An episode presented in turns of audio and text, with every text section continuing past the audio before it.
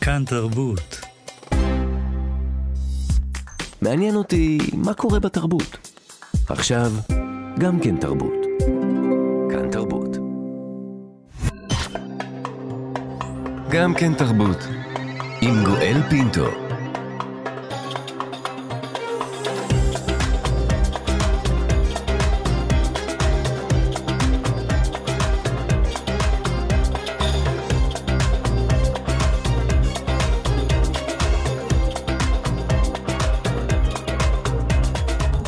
שלום שלום לכולכם, אנחנו כאן, גם כן תרבות, מגזין התרבות של ישראל, בשבוע ה-11 למלחמת שבעה באוקטובר.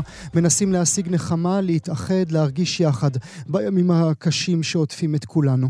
יותר מ-1,400 ישראלים, אזרחים וחיילים נרצחו, כ-240 נחטפו לעזה, אלפים נפצעו. אנחנו כאן, כאן תרבות. 458 חיילים בסדיר ובמילואים נהרגו החל מה-7 באוקטובר, ועוד 873 אזרחיות ואזרחים. כמעט 1,400 נרצחים והרוגים, ובכל יום אנו מקבלים הודעות מוות ארורות נוספות.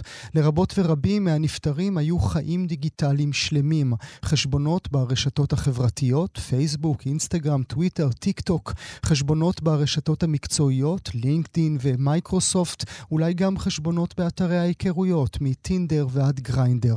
מה אמורות ואמורים הקרובים לנפטרים לעשות בעת הזאת עם החשבונות הדיגיטליים האלה? כיצד יש לנהוג בהם? למי זכות הבעלות החוקית עליהם? ולמי, אם בכלל, יש את הזכות המוסרית לגעת בהם? זו שיחה שלא נעים לקיים, אבל המוות דופק לנו בדלת ואנחנו חייבים לעשות זאת. נברך לשלום את הדוקטור טל מורס, חוקר תקשורת ומוות במכללת הדסה בירושלים. בוקר טוב. טוב לך. בוקר טוב גואל. תודה רבה שאתה נמצא איתנו הבוקר. זו, כמו שאמרתי, שיחה שלא נעים לקיים. אם אפשר במילה אישית, מדוע אתה החלטת לחקור מוות? אה, זה אכן נושא שלא נעים לגעת בו. אני אה, עוסק בשאלות של תקשורת ומוות כבר אה, די הרבה זמן, מה שהביא אותי לעסוק בזה זה דווקא הנושאים האחרים שמעסיקים אותנו, הלא דיגיטליים, של סיקור של תקשורת ומלחמה.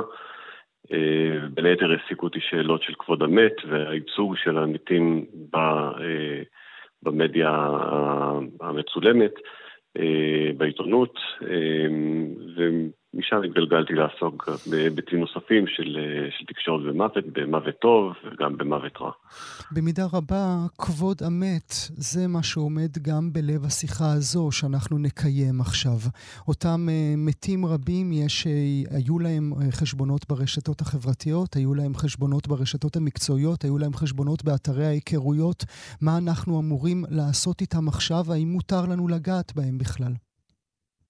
נכון, אז כמו שאתה אמרת, זה, אנחנו מדברים פה בעיקר לצערנו בתקופה האחרונה במוות של אנשים צעירים, במוות של אנשים שנולדו לתוך עולם דיגיטלי ושחיו חיים שלמים דרך פלטפורמות דיגיטליות. אה, סביר להניח שלכל החללים שמתו לאחרונה היה אה, לפחות אה, חשבון ברשת חברתית אחת, שהיה להם טלפון חכם, שהם ניהלו שיחות עם כל החברים שלהם, עם המשפחה שלהם, דרך אה, אה, וואטסאפ, ותיעדו בפייסבוק או באינסטגרם את מה שהם עושים.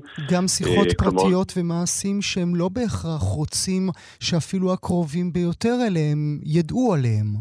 נכון, נכון, וסביר להניח שגם, כמו שציינת, שהיה להם חשבונות אה, באתרי היכרויות. אנחנו יודעים אה, שבגילאים האלה של 18 אה, עד 30, לפחות בארצות הברית, ל-80% מה, מהאנשים יש חשבונות פעילים באתרי היכרויות. כלומר, מדובר באנשים ש, שכמעט כל אינטראקציה חברתית שהייתה להם בשנים האחרונות הייתה מתועדת והשאירה איזשהו שובל של נתונים דיגיטליים בפלטפורמות האלה. ואכן עולה שאלה כבדת משקל של מה, מה קורה עם הנתונים האלה אחרי שהאנשים האלה מתים. אה, כי כמו ש, אה, שאמרת נכון, הם לאורך השנים אה, בחייהם יכלו לנהל את השאלה הזאת של מי חשוף לאיזה mm-hmm. פן mm-hmm. באישיות שלהם, מי הם חולקים איזה מידע, למי הם שולחים תמונה, למי הם, מי הם מחמינים סוד. בחייהם הם יכלו לשלוט ב, ב, בנתונים האלה. ואחרי מותם הנתונים נשארים, אבל אין מי שישלוט בהם. עוד, עוד רגע באמת נדבר על דרכי הקשר, אם יש כזה בכלל, אל מול הקונגלומרטים הגדולים שמחזיקים בחשבונות האלה. אבל עוד לפני כן רק נאמר, ברשותך, דוקטור מורס, אנחנו לא מנהלים שיחה פסיכולוגית עכשיו, ובמידה רבה אנחנו גם לא שופטים את אלה שרוצים להיכנס אל תוך חלל המכשיר החכם שהיה לכל מת. כן, זה נשמע לי מאוד טבעי לרצות ול... לפתוח מגירה. אה, פתיחת מגירות זה דבר אנושי מאוד. נכון, ובאופן כללי גם, גם האנשים שעוסקים בטיפול, ב, ב, בהתמודדות עם אובדן ואבל בשנים האחרונות, יודעים לומר שאין דרך אחת להתמודד עם אובדן ואבל, וגם לזמן יש מרכיב מאוד מאוד חשוב בתהליך הזה, אה, ואין תשובות נכונות פה. כלומר, כל מה שאני הולך להגיד זה, לא, זה באמת לא עניין שיפוטי, אה, בטח לא מבחינה תרפויטית. אמ, אנשים מתמודדים עם אובדן ואבל בדרכים שונות, אנשים רוצים להכיר את בני המשפחה שלהם, פנים שהם בחייהם שהם אולי לא הכירו. אה, זה בהחלט טבעי ו- ו- ולגיטימי. האם יהיה נכון לומר, דוקטור מורס, שבעצם העצה הבסיסית או התובנה הבסיסית שאתה רוצה להעביר בשיחה הזו איתנו היא, הניחו למכשירים, אל תיכנסו אליהם? אה, בתמצית אני חושב שכן, אני חושב ש... אמ, וזה גם משהו שעולה מתוך אה, מחקרים שעשינו אה, פרופסור מיכאל בירנק ואני. אה, אנשים שדיברנו איתם, ששאלנו אותם את השאלות האלה, שכאמור לא נעים לדבר על השאלות האלה, זה לא שאלות mm-hmm. שנעים לברר אותן, ובכל זאת אנשים שהשתתפו במחקרים שלנו, אה, אמרו לנו שמה שהעיקרון שהם, שהם חושבים שצריך להנחות את העיסוק בנושא הזה הוא מה שהם קוראים לו, או מה שאנחנו קוראים לו עיקרון ההמשכיות, שמידע שחלקנו במהלך חיינו, ששיתפנו עם אנשים, עם מעגלים מסוימים במהלך חיינו, זה המעגלים שצריכים פחות או יותר להיות אה, אה, חשופים אליהם גם אחרי המוות. Mm-hmm. תסביר, ב- רגע, תפרוט את, זה, תפרוט את זה רגע לאנשים ספציפיים, לדוגמה ספציפית.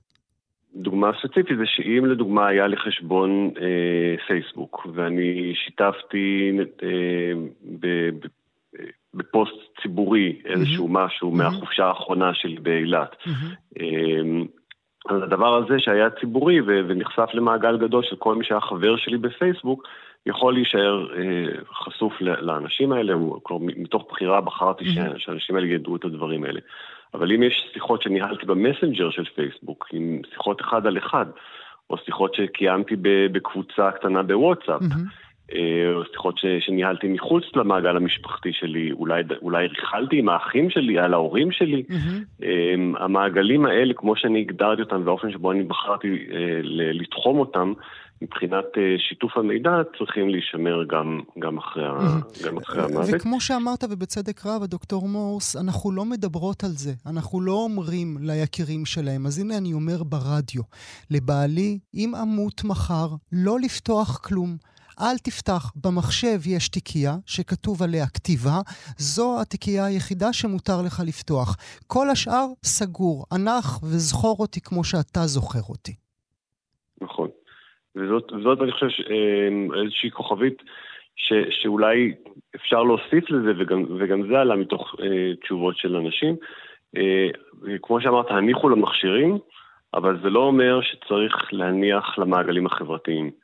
אה, אפשר בהחלט, וזה לגיטימי, אה, כדי להשלים את הפאזל הזה, לפנות למעגלים החברתיים, לפנות לחברים, לפנות לבני משפחה אחרים, להגיד להם, אנחנו רוצים לזכור את בן המשפחה שלנו שמת, תשתפו אותנו בבקשה בתמונות, בסיפורים, באנקדוטות שאתם חושבים שיכולים לשמח אותנו, שיכולים לשפוך אור חדש או, או אור שנרצה לזכור אה, על, על אותו אדם שמת, ולתת ל, ל, למעגלים החברתיים, לתת לחברים, לבני המשפחה האחרים, לעשות את עבודת הסינון הזאת של איזה מידע הם חושבים שיכול לשמח אותנו.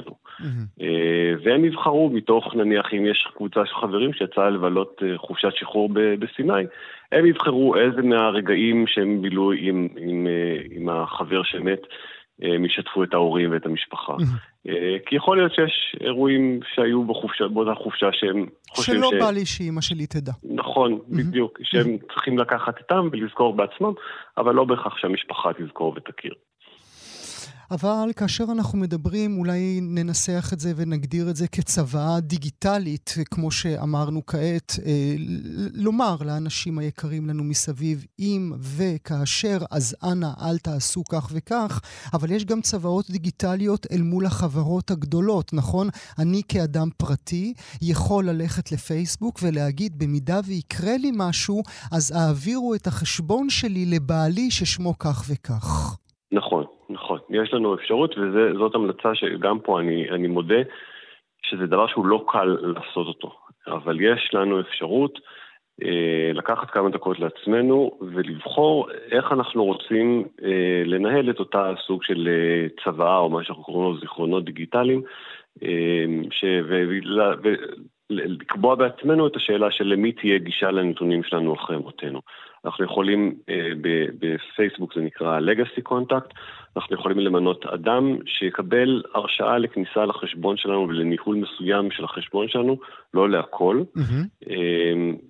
אחרי מותנו. ואותו בן אדם, אם זה אדם שאנחנו סומכים עליו, אנחנו אה, יכולים למנות אותו מבחינת פייסבוק בתור האדם שאחרי מותנו יקבל איזושהי, איזשהו מפתח. חלופי לחשבון שלנו, יוכל לנהל דברים מסוימים. אה, אותם דברים קיימים גם למי שיש לו אה, אייפון, כל החשבונות שקשורים לאייפון, mm-hmm. לאפל, כן. אמ, וגם בגוגל יש אפשרות לקבוע את הדברים האלה. ושאר החברות? בדרך הזאת יש... ושאר החברות, למשל אינסטגרם, לינקדין, טוויטר, צריך לפנות באופן אישי אל החברה ולהגיד להם, אה, אסון דפק על דלתנו, אנחנו צריכים, אנחנו רוצים וכולי. נכון, ופה אבל כן כדאי להגיד איזה משהו, אה, משהו חשוב אה, מבחינת הפנייה לחברות האלה. חלק מהחברות האלה אין להן מדיניות של ניהול של זיכרונות דיגיטליים, ולחלק מהחברות האלה המדיניות של ניהול של זיכרונות דיגיטליים היא אה, מחיקה של החשבון. Mm. וגם, ולכן פה לפעמים צריך אה, אולי ללמוד את מדיניות הזיכרונות הדיגיטליים של החברה. לפני שפונים אליהם, כי אולי אתם בעצם, הפנייה שפונים. שלכם תגרמו לכך שהחשבון כולו יימחק. נכון, ובטוויטר לדוגמה אין, אין את האפשרות הזאת.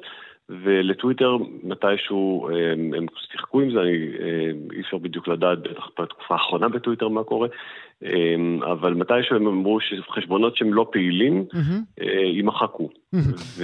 והם קיבלו backlash מאוד רציני ממשתמשים שאמרו, לא, בבקשה אל תמחקו את החשבונות האלה כי עבור חלקנו. החשבונות האלה של, של אנשים שפרסמו דברים שהם ציבוריים, פוסטים שהם ציבוריים, ציוצים שהם ציבוריים, הם מבחינתנו איזשהו עמוד זיכרון mm-hmm. של האדם, של הלך המחשבה שלו, של, של, של הביטוי שלו, mm-hmm. ובבקשה תשמרו את החשבונות האלה.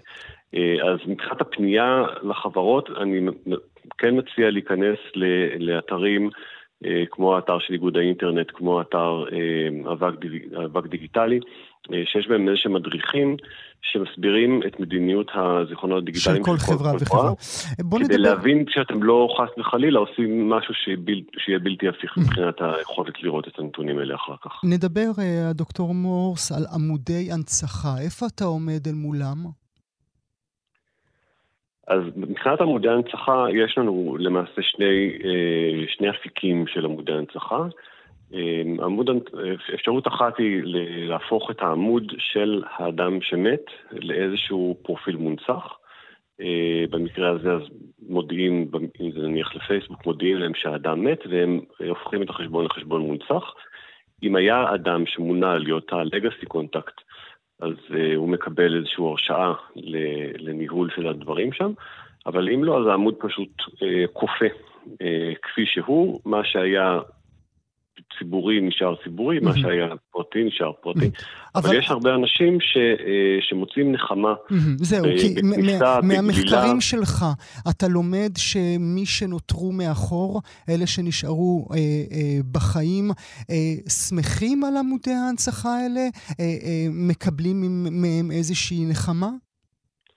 אה, אז, אז כמו שאמרתי קודם, ההתמודדות עם אבל ואובדן היא משהו מאוד אישי, אז, אז קשה לעשות הכללות, אבל בהחלט כן, יש אנשים ש, שמוצאים נחמה באפשרות להיכנס ולראות פוסטים ישנים, ואולי אפילו ל, ל, לכתוב מחדש, אה, אה, לא, לא, לא מחדש, לכתוב הודעות חדשות לפוסטים ישנים, ולכאורה mm-hmm. להמשיך את הקשר mm-hmm. עם, עם האדם שמת.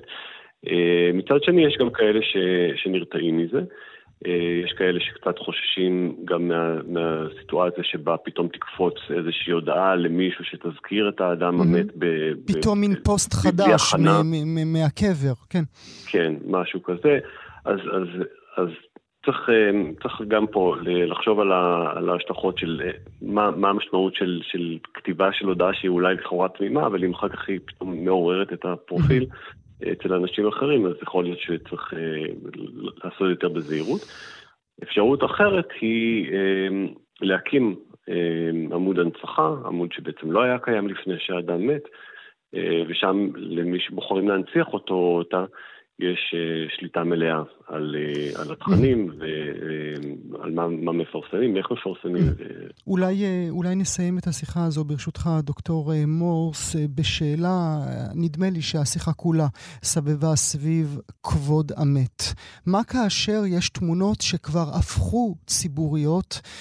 אחת התמונות האיומות שראינו בשבוע, שבועיים האחרונים, זה גופתו של יובל קסטלמן, ככה לכביש לאחר שנורה על ידי חייל. זה עדיין בבדיקה אה, כמובן, והתמונה הזו רצה שוב ושוב ושוב. ראיתי אפילו פוסט של בן משפחה של יובל קסטלמן, שכתב בטוויטר, בבקשה, אני לא יכול לראות את התמונה הזאת שוב ושוב מופיעה אצלי בפיד. כן, אז פה יש לדעתי אחריות בראש ובראשונה לארגוני החדשות. אה, לחשוב מה, מה הדרך הנכונה ביותר אה, לחזור אל הסיפור הזה ולהזכיר אותו כל פעם שהוא, שהוא צף מחדש. אה, מבחינת האופן שבו אנחנו כחברה וגם החוק מבינים את הנושא הזה, צילום של, של אדם שנפגע, הפצת גוף, צילום גופתו של אדם, היא, היא לא חוקית, היא נחשבת לפגיעה בפרטיות. זה אחד הסעיפים היחידים שבהם אנחנו מבינים את הפרטיות ככזאת שנמשכת אחרי מותו של האדם. אה, הנושא של צילום, של צילום הגופה. אה, ולכן צריך, אה, צריך להיזהר, זה כבר לא צילום של אירוע שהוא בחלק ממשדר חדשות מתגלגל, שאי אפשר היה להבין מה קורה. ופה יש בהחלט אחריות גם, גם לארגוני החדשות, והיום כשלכולנו יש למעשה סוג של ארגון חדשות קטן בטלפון הנייד, ואנחנו יכולים להפיץ מחדש תמונות, אה, לחשוב איזה תמונות אנחנו מפיצים, מה, איך, איך mm-hmm. תרגיש המשפחה כשאנחנו מפיצים את התמונות האלה. ואני חושב שהציוט הזה של, של, אה, של אחיו של יובל, אה, צריך ככה להדהד לנו. טוב, טוב, בראש. מילה, מילה אחת לסיום, דוקטור מורס. את החשבונות שלך אתה סידרת? אתה טיפלת? אה, זאת שאלה שאני תמיד מתקשה לענות עליה, אני מודה ש, שלא הסדרתי אותם אה, באופן מלא, אה, כן דיברתי עם, עם בן זוגי בנושא, ו... אבל לא הסדרתי את זה באופן מלא, כי כמו שאמרתי, הנושא הזה של ההסדרה mm-hmm. הוא, הוא, הוא מכביד מאוד. הוא דורש מאיתנו לפנות קצת את, לפנות קצת מחשבה mm-hmm. למה יקרה אחרי שנמות, כן. וזה לא מחשבה שהיא נעימה. אז, אז אה, בוא... אני מודה שזה לא קל. בוא נחליט אה, שנעשה זאת אתה ואני ושאר המאזינות אה, והמאזינים שלנו מיד אחרי השידור. הדוקטור טל מורס, חוקר תקשורת ומוות, מכללת הדסה בירושלים, תודה שהיית איתי הבוקר. תודה רבה, גואל. אנחנו כאן. כאן תרבות. היום הוא יום המהגר הבינלאומי, יום בו מציינים ברחבי העולם את אישור האמנה הבינלאומית על ידי האו"ם להגנה על זכויות מהגרי העבודה ובני משפחותיהם. סיפורם של מהגרי העבודה בישראל הפך חלק מהסיפור הישראלי בטבח שבעה באוקטובר, כאשר מהגרי עבודה רבים, רובם אזרחי תאילנד, נטבחו, נפגעו, נשבו גם הם על ידי מחבלי חמאס. ננסה להבין כעת את חוויותיהם אל מול המציאות הישראלית המדממת, נעשה זאת דרך שירה. רבים ממהגרי העבודה מתאילנד כותבים שירה, חלקה גם מולחנת. האורחת הבאה שלי חקרה את אותם השירים, כמו למשל השיר שבמילותיו, כאשר שמעתי שעובד תאילנדי נהרג מאש צולבת, נבהלתי עד מוות ובאו לי סיוטים בלילה. אף אחד לא יכול לדעת כמה זמן עוד ישרדו עובדים תאילנדים, או מתי יפלו קורבן. טועה בדמעות ובפחד אם מצליח לפרוע את חובי. נברך לשלום את שחר שוהם, מדוקטורנטית במכון לימודי אפריקה ואסיה באוניברסיטת אומבל, אומבולד, אומבולד בברלין, וחברה בהתארגנות סיוע לעובדי חקלאות בישראל, שהוקמה אחרי שבעה באוקטובר, שחקרה את שירתם של מהגרי העבודה מתאילנד. שחר, שלום לך. שלום, שלום. תודה ביי. רבה שאת כן. נמצאת איתנו הבוקר. מתי החלטת שהדרך הנכונה להבין את חייהם זה לצלול אל תוך השירה שלהם? אז בעצם אני החלטתי להבין מה, מה הם חוויות ההגירה של עובדים תאילנדים אחרי שעבדתי הרבה שנים ברופאים לזכויות אדם, בארגון שנותן סיוע ונלחם על זכויותיהם של עובדים בישראל. ואחרי שעבדתי שם שנים והלכתי ללמוד ורציתי לחקור, חשבתי בעצם את מי אנחנו לא מכירים. זאת אומרת, גם, גם ארגוני זכויות האדם, למרות שיש כאלה שעובדים מאוד צמוד עם מהגרים mm-hmm. תאילנדים, נמצאים באיזשהו ריחוק מהעובדים, וניסיתי להבין למה. ובעצם זה הוביל אותי לכפר בתאילנד, באזור איסן, שזה האזור שמגיעים ממנו רוב המהגרים לישראל. Mm-hmm. זה האזור העני ביותר, שבו הגירה היא חוויה מרכזית בחייהם של רבים, לישראל ולמקומות אחרים. ולימדת ובעצם... אותנו שזה דורות על דורות שהיו כאן, נכון? אה, סבים ואבות וילדים שכל פעם הגיעו לישראל כדי לשמש כעובדים. נכון, נכון. בעצם, בעצם הקבוצה הראשונה מהכפר הזה הגיעה בעצם בסוף שנות ה-70 לבנות את שדה התעופה הצבאי בעובדה, וואו. שזה כמעט לא ידוע, זאת אומרת, mm-hmm. אני חוקרת את זה אנחנו תמיד חושבים על שנות ה-90, נכון? אנחנו לא חושבים על שנות ה-70. בדיוק, אז היו כמה שנים שבהם התאילנדים הראשונים הגיעו, הם נזכרו על ידי אה, אה, צבא אמריקאי, אבל המהגרים שהגיעו לעבוד בחקלאות באמת הגיעו אחרי האינתיפאדה הראשונה, אה, בסוף שנות ה-80, תחילת שנות ה-90, ובהם באמת דורות על גבי דורות מהגרים לישראל אה, וחווים דברים דומים לאורך השנים, וזאת, אה, והחוויות האלה באות לידי ביטוי בשירים. עכשיו, אני הגעתי עוד, לשירים... עוד נגיע לשירים, עוד נגיע כן, לשירים, אבל כן. כשאת מגיעה אל הכפר הזה, איזה מין אנשים את פוגשת, או, או לחילופין, אה, אה, מה הם חושבים עלינו כאשר הם חוזרים לשם? אז קודם כל, אחת הסיבות שהגעתי לכפר זה כי קשה מאוד לדבר עם אנשים תאילנדים בישראל. זאת אומרת, לא שזה לא אפשרי, אבל קשה לייצר איזשהו קשר אה, שבו יש אמון ושהם ייפתחו, כי הם מאוד מפחדים. Mm-hmm. הם מפחדים על עבודתם, מפחדים שיפוטרו, הם נמצאים כל הזמן תחת העין הבוחנת גם של המעסיקים וגם של משטר ההגירה ומדיניות mm-hmm. ההגירה הישראלית. ובביתם הם מרגישים הרבה יותר בנוח ופתוח לדבר. והם מדברים על תחושות של ניתוק, מדברים על תחושות של ניצול, מדברים על תחושות של כעס, mm. מדברים על תחושות ש... שבעצם חייהם צומצמו לתפקידם כידיים עובדות בלבד. Mm-hmm. עכשיו, היה להם קשרים עם מעסיקים, היה להם לפעמים קשרים אה, ספציפיים, אבל באופן כללי הם הרגישו מנותקים, הם הרגישו בבידוד חברתי, פיזי, mm-hmm. והם היו רוצים לעשות דברים אחרים גם הם בישראל. היו רוצים להיות חלק מהמרקם הישראלי? קודם כל, אני חושבת שהם כבר חלק. זאת אומרת, הם, הם חלק במובן הזה שהם מגדלים את הפירות ואת הירקות, וזה הטעם שזה חלק מהדימויים שנמצאים בשירים, ניגרת על, על אדמת הארץ. אבל הם היו, הם היו רוצים, כמו כל בן אדם, להיות סובייקט מלא. Mm-hmm. זאת אומרת, גם אם לא לעבור לגור בישראל, ויש כאלה ששאלתי אותם והיו יכולים לדמיין את mm-hmm. זה, אבל כל עוד הם נמצאים במקומות כמו שכולנו, לא לחיות חיים מצומצמים ש, ש, מורדים ל, ל, ל, ל, ל, לעבודה שלהם. אז כן. מתי, את, אה, מתי את נכנסת אל תוך הכתיבה שלהם, אל תוך השירה, ומה הניע אותך לשם? אז בעצם אחד הדברים שהבנתי במחקר שלי אה, זה ש... אין קהילה תאילנדית בישראל, כמו שנגיד יש קהילות מהגרים, מהגרים תאילנדים במקומות אחרים, או אפילו בישראל, נכון? אנחנו מכירים את האופן שהקהילה, למשל האריתראית, אה, יצרה לעצמה כל מיני מרחבים, או הפיליפינים.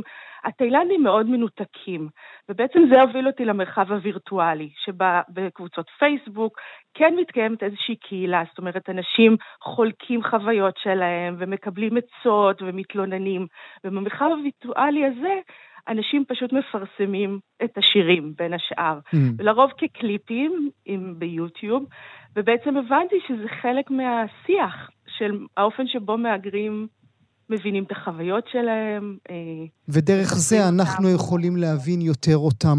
אולי אה, תקראי עבורנו את אחד השירים? בשמחה.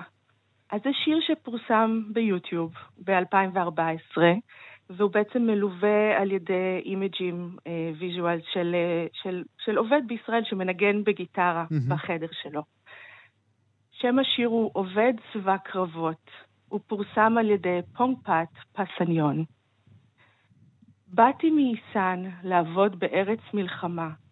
אני שומע את קולות הפצצות ומתגעגע לאשתי היפה בשדה האורז שבכפר. מעזה נשמעים קולות של הפצצות וירי. הו, יקירתי, אני מתגעגע נורא לביתנו ורוצה לחזור, אבל אני לא יכול. אנחנו בחובות עצומים, ולכן אני חייב לסבול במקלט.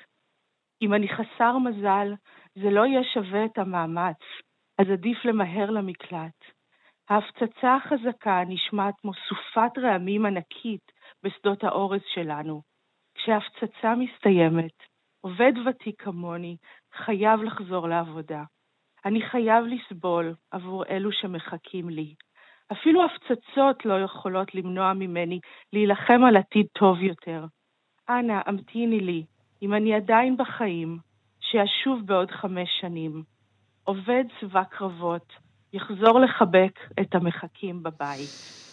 שובר לב, שובר לב, ואנחנו כמובן אה, שומעים את אה, קולות ההפצצות והירי, אנחנו שומעים שהוא מדבר על קולות ההפצצות והירי, על הירידה למקלט. הם תופסים אה, צד במלחמה הזו בין ישראל לעזה? אז, קודם כל זה באמת מדהים לקרוא את השירים האלה בקונטקסט של מה שקורה עכשיו, זאת אומרת, זה שירים שנכתבו ב-2014. ואחד הדברים שאני טוען במחקר זה ש- שלא, זאת אומרת, הם נשמרי, נשמ, נמצאים באיזושהי פוזיציה ניטרלית, אה, ספציפית כלפי, כלפי הצדדים. זאת אומרת, הם לא נוקטים עמדה, אבל מהעבר השני, הנוכחות שלהם בישראל והחוויות שהם חווים על גופם, זאת העמדה שהם נוקטים. Mm-hmm. זאת אומרת, הם, הם, הם לא באיזשהו צד, אבל מהעבר השני, גם רבים מהם עובדים לצד עובדים פלסטינים, mm-hmm. וכן שמעתי סיפורים מאנשים שחזרו, שהביעו סולידריות עם פלסטינים כעובדים, mm. כערבים שעובדים איתם. זאת אומרת, שנמצאים באותה פוזיציה שלהם. ודרך השירים אנחנו גם יכולים ללמוד על אה, אולי יותר מכל, כמו שאת אמרת, הם פחות מדברים כאשר הם נמצאים כאן, על תנאי ההעסקה והמחיה שלהם. הם מדברים בשירים העובדה, על העובדה שהם אה, חיים בלי מיגון, שהם צריכים להתחבא מאחורי ערימות עפר. הם מספרים לנו את מה שאולי אנחנו לא רוצים לדעת. נכון, נכון, ובאמת השירים האלה הם עדויות, זאת אומרת, אפשר לקרוא אותם ממש כעדויות. יש שיר של, אה, של קבוצה אחרת שקוראת לעצמה להקת המושב, והם ממש ביימו סיטואציה של, של התקפה ו, וסירנה mm-hmm. ואזעקה. כן, זו, זו הסיבה, רק אותם... נסביר למאזינות והמאזינים כן. מעט מאחורי הקלעים של התוכנית. כן, זה שיר כן. מאוד יפה, אבל החלטנו לא להשמיע אותו, כי באמת הסירנות שנשמעות אה, ברקע נכון. וקולות הירי, זה באמת הדבר האחרון שהמאזינות והמאזינים שלנו צריכים ברגע זה ממש. ממש. נכון, נכון. ו... אז, אז אני רק אגיד שממש, הם, הם, אנשים ממש ביימו שם סיטואציה שהם מתחבאים מאחורי תלולית עפר כשיש אזעקות. אה, אז בעצם השירים האלה הם גם נותנים לנו עדות, על, הם, הם מכניסים אותנו לתוך החיים שלהם באופן שמאוד קשה להיכנס. הם מצלמים את החיים שלהם, הם מראים לנו את המגורים, שהרבה מהם גרים בתנאים מאוד קשים, שאף אחד מאיתנו לא יסכים היה לחיות. אני במו עיניי ראיתי במחסנים, אה, ללא היגיינה, אה, הם צריכים הרבה פעמים לקום מאוד מוקדם בבוקר על מנת שיוכלו לבשל את האורז שלהם, כי יש רק תנור אחד להרבה מאוד עובדים. Mm-hmm. זאת אומרת, זה חיים מאוד קשים, והיום אנחנו באמת רואים כמה החקלאות הישראלית תלויה בהם. Mm-hmm. ומגיעים כבר עובדים חדשים ממקומות אחרים, וזה מאוד מדאיג אותנו, גם בקבוצה שאני חלק ממנה, סיוע לעובדי חקלאות. מה, מה יהיה גורלם? מה יהיה מצבם? האם, האם נלמד מהקולות של האנשים ש, שקוראים לעזרה בעצם? ואולי אה, נסיים בכך שנאמר, שנאמר שאם יש תמה נוספת שעוברת כחוט השני לאורך השירים כולם שאותם את חקרת, זה הציפייה לחזור הביתה, זה הבקשה לסבלנות. הנה עוד רגע, אנחנו עכשיו סובלים, אבל עוד רגע אני חוזר אל החיבוק והנשיקה שלך. נכון, זאת בקשה בעצם לא להישכח. זה בקשה שישמר להם מקום בבית, כי החיים בישראל מצמצמים כל כך את נפשם, את, אה, את אופן האפשרות שלהם לחיות, ומבקשים מכולם שישמרו מקום. אבל הטרגדיה היא, או מציאות חייהם של הרבה אנשים, היא שבעצם ברגע שהם יחזרו, רבים מהם בעצם ימשיכו להגר, לבנות גורדי שחקים בסינגפור, לעבוד במסעדות בטיוואן, והם כל הזמן יהיה געגוע ורצון לא להישכח כדי לחיות חיים מלאים. ואני חושבת שרק לסיים, זה, זה עלינו לחשוב איך האנשים שחיים בקרבנו, שמגדלים את הפירות והירקות שאנחנו מאכיל, אוכלים, שמסייעים לקשישים שלנו, איך הם חיים חיים מלאים, כמו שלכולנו מגיע. שחר שוהם, דוקטורנטית במכון ללימודי אפריקה ואסיה באוניברסיטת, תעזרי לי, אומבולט. הומבולט. הומבולט, כן. אוקיי, הומבולט בברלין. אני מודה לך מאוד, גם על המחקר שלך וגם על השיחה המעניינת הזאת. תודה שהיית איתי הבוקר. אנחנו כאן. כאן תרבות.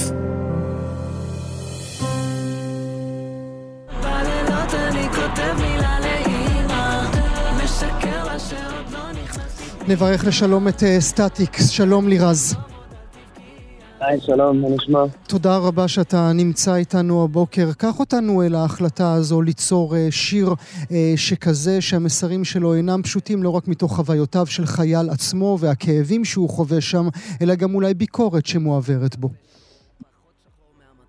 בגדול, אה, מאז תחילת המלחמה, אח של רונלי כמעט מיד גויס וגם נכנס פנימה, הוא לוחם קרבי. והחוויה הזאת בעצם גרמה לי לחוות מקרוב ובצורה מאוד מאוד אישית איך זה מרגיש להיות uh, בן משפחה קרוב של מישהו ש, שנמצא שם. וזה גם הסיפורים שהוא מספר, אבל גם לראות את המשפחה, בעצם uh, כל השיר החייל אומר לאימא, צי מההלם, ואתה באמת קולט ש, שלא רק החיילים עוברים את ההלם קרב הזה, אלא גם האנשים שקרובים אליהם. והרגשתי שזו זווית שעוד לא נגעו בה במלחמה הזאת. וגם בכללי התופעה הזאת של הלם קרב, שהיא תופעה פסיכולוגית קשה, שלצערנו תלך עם הרבה מהאנשים האלה הרבה שנים. Mm-hmm. והרגשתי שחייב לתת גם לזה במה. כדי לתת את קולם של החיילים, כל כך רבים מהם שנמצאים כעת אה, במלחמה, להבין מה הם עוברים? בדיוק כך, בדיוק כך. מה הם עוברים וגם מה המשפחות עוברות בבית. Mm-hmm. הקשיים האלה, ובאמת האמירה המאוד אה, מאוד משמעותית שיש בסרט, של, בסרט, בשיר הזה שלך, מאוד מאוד שונה, הייתי אומר, מבין עשרות השירים ששוחררו לאוויר בחודשיים האחרונים. בשירים האחרים, אני אומר את זה גרוסו מודו, כן? יש איזה, היה איזשהו ניסיון לעשות ביחד נס, ובואו נתחבק, והנה קח פרח והכל סבבה. כאן אתה יורה בנו פשוט. אה, אני מסכים, זה שיר הרבה יותר קשה לשמיע מרוב השירים, ואני מרגיש שהעבודה שלנו כמוזיקאים בארץ ישראל היא לפרש את הרגשות של העם, את כל מגוון קשת הרגשות של העם, ולהעביר אותה בצורה הכי טובה שאנחנו יכולים. ובאמת הקולגות שלי עשו הרבה עבודה טובה והרבה, יש המון שירים מאוד מאוד טובים, אה, והרגשתי שכתרומה לתוך הפסיפס הזה, שהוא mm-hmm. הרגשות הישראליים במלחמה, זו הייתה התרומה שלי. כי מה? כי זה הדבר הנכון? לשים, להניח את המראה מולנו? קודם כל, כדי שלא נתעלם מהרגשות האלה של המשפחות ושל החיילים שנמצאים שם, ומהתופעה הזאת של ההלם קרב, וגם כיוון שאף אחד עוד לא אמר את זה. בעצם אני, כשאני הבטתי על התמונה המלאה, אמרתי מה חסר כדי, ש, כדי שבאמת נדבר ונפתח הכל. Mm-hmm. והרגשתי שבכל שאר התחומים, כמו שאתה אומר, הביחדנס, וגם אם זה העצבים המאוד מוצדקים של אה, נס וצילה בחרבו דרבו, כן. אה, הם כאילו יצרו תמונה שהיא כמעט מלאה, ואני ממש חיפשתי את החתיכה האחרונה של הפאזל. ואותה אה, חתיכה האחרונה של הפאזל היא גם באה ממך, ולא רק מעדויות שאתה שומע מהקרובים לך? אתה יודע, או אתה עדיין חקוק בך הלוחם? עדיין חקוק בך החייל? אני לא הייתי לוחם בצבא, אני הייתי קצין שהוא לא לוחם בצבא. למרות שיצא לי להיות גם בכרם שלום ו- ו- וגם בחולית ובכל מיני יישובים שם בעוטף אה, בזמן השירות שלי. ואני חושב שאני קטונתי, כאילו אנשים, היום אתה, אתה פותח חדשות בבוקר ואתה רואה מראות קשים uh, כל בוקר, mm-hmm. ואני קטונתי מלהגיד שאלו הרגשות שלי עצמי, mm-hmm. אלו יותר רגשות, כשאני מדבר מבחינת uh, זווית הראייה של החייל, אני יותר מדבר על החיילים שנמצאים שם, אבל אני מרגיש את זה דרך רונלי והמשפחה שלה. כלומר, אני מרגיש את מה שבבית מרגישים. כשמחכים למישהו, כשמפחדים על מישהו. אפילו לא נעים להגיד, אבל אפילו מתחילים להרגיש איזשהו, מה שאני קורא לו טרום שכול כזה, על מישהו שהוא בעצם בחיים. מישהו שעוד כאן, כי, כי מחכים מישהו. לדפיקה בדלת, נכון? ממש כך. אה, אני יכול לספר לך סיפור שאני... היה איזה יום אחד שהגעתי, אה, אחיה של רונלי בעצם יצא מהבית, אה, יצא הביתה, סליחה, ובזמן שהוא בבית, אני דפקתי לאמא שלה בדלת, והיא נבהלה, כי היא חשבה שבאים להודיע לה, למרות שהיא ידעה בראש שלה שהוא כבר בבית, mm. וזה היה רגע אמיתי של הלם קרב, שהיא ממש חושבת מחשבה לא הגיונית, mm. רק הפחד הכזה גדול ש, שנמצא לה בעצמות באותו רגע. איך אתה מתמודד עם ההותר לפרסום הארור שכולנו מקבלים בכל שש בבוקר? מתאבל כמו כולם. אני חושב שאנחנו חייבים אה, לתת לרגישות שלנו להשתלט עלינו ברגע הזה, וחייבים לדעת גם להרגיש את השכול ולהבין את המצב, כי, כי רק ככה אנחנו באמת מבינים כמה המצב הזה נוראי וכמה זה צריך להסתיים כמה שיותר מהר. כשאתה אומר אה, אה, שצריך להסתיים כמה שיותר מהר, זה גם מתחבר סטטיק למילים בשיר עצמו, נכון? אני והחבר'ה נולדנו לשלם את המחיר, כי בכנסת הם לא לומדים לקח. כן, אני מרגיש שזה גם דבר שהוא...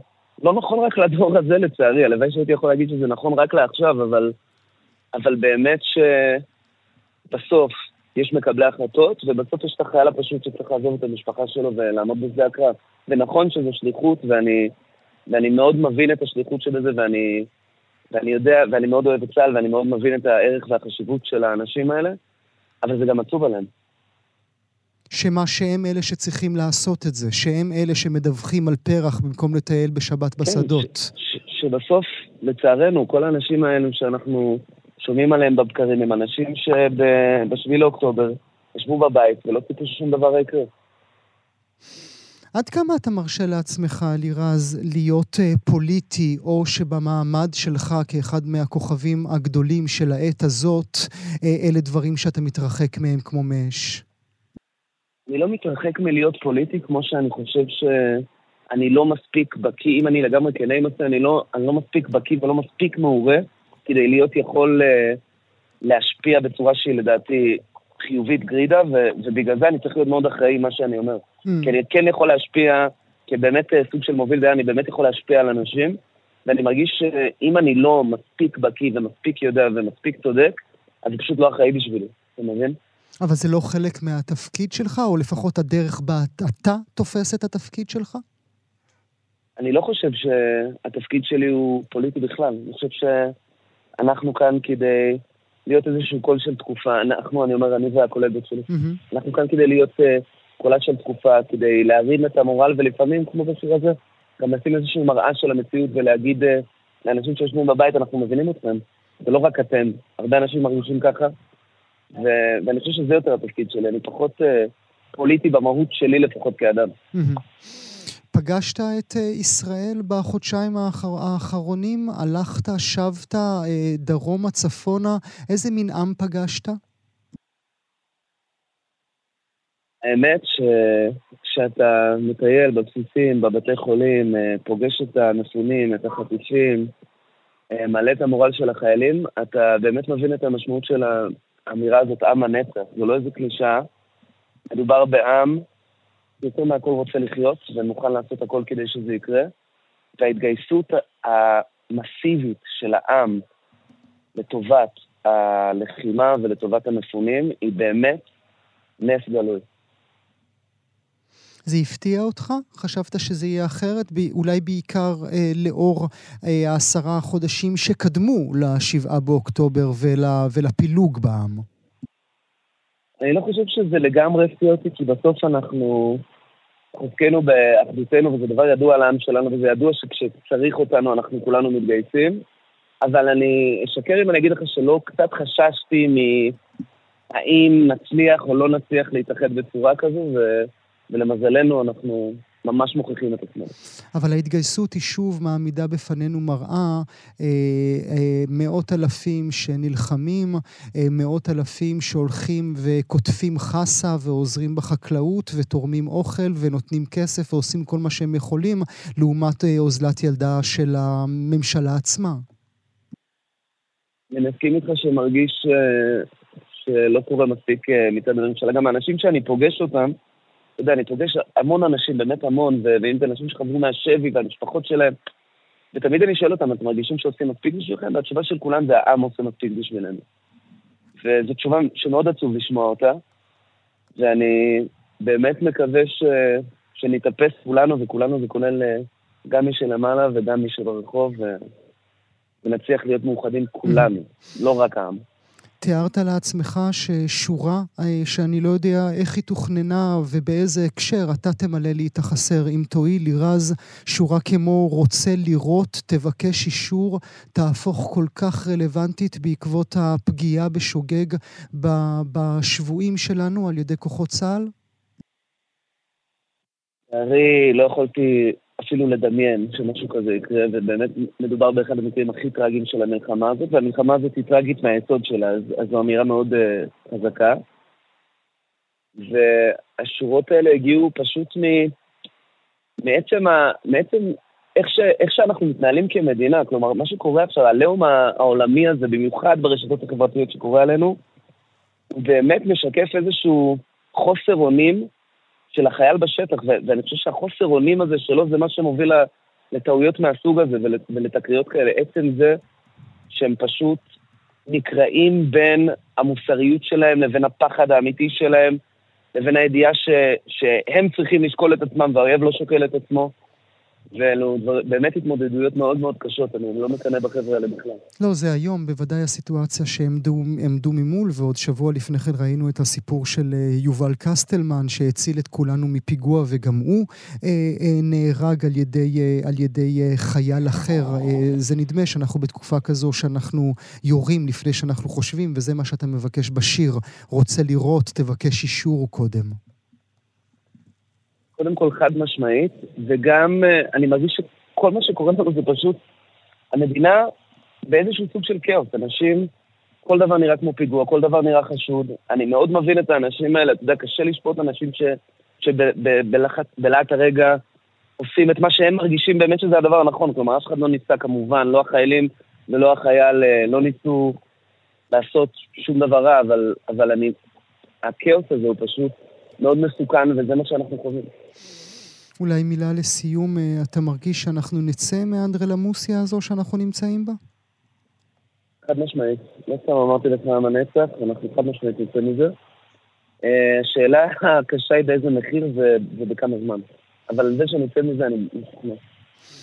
הלם קרב, שיר חדש אה, לסטטיק. לירז, תודה רבה שהיית איתי הבוקר. תודה רבה.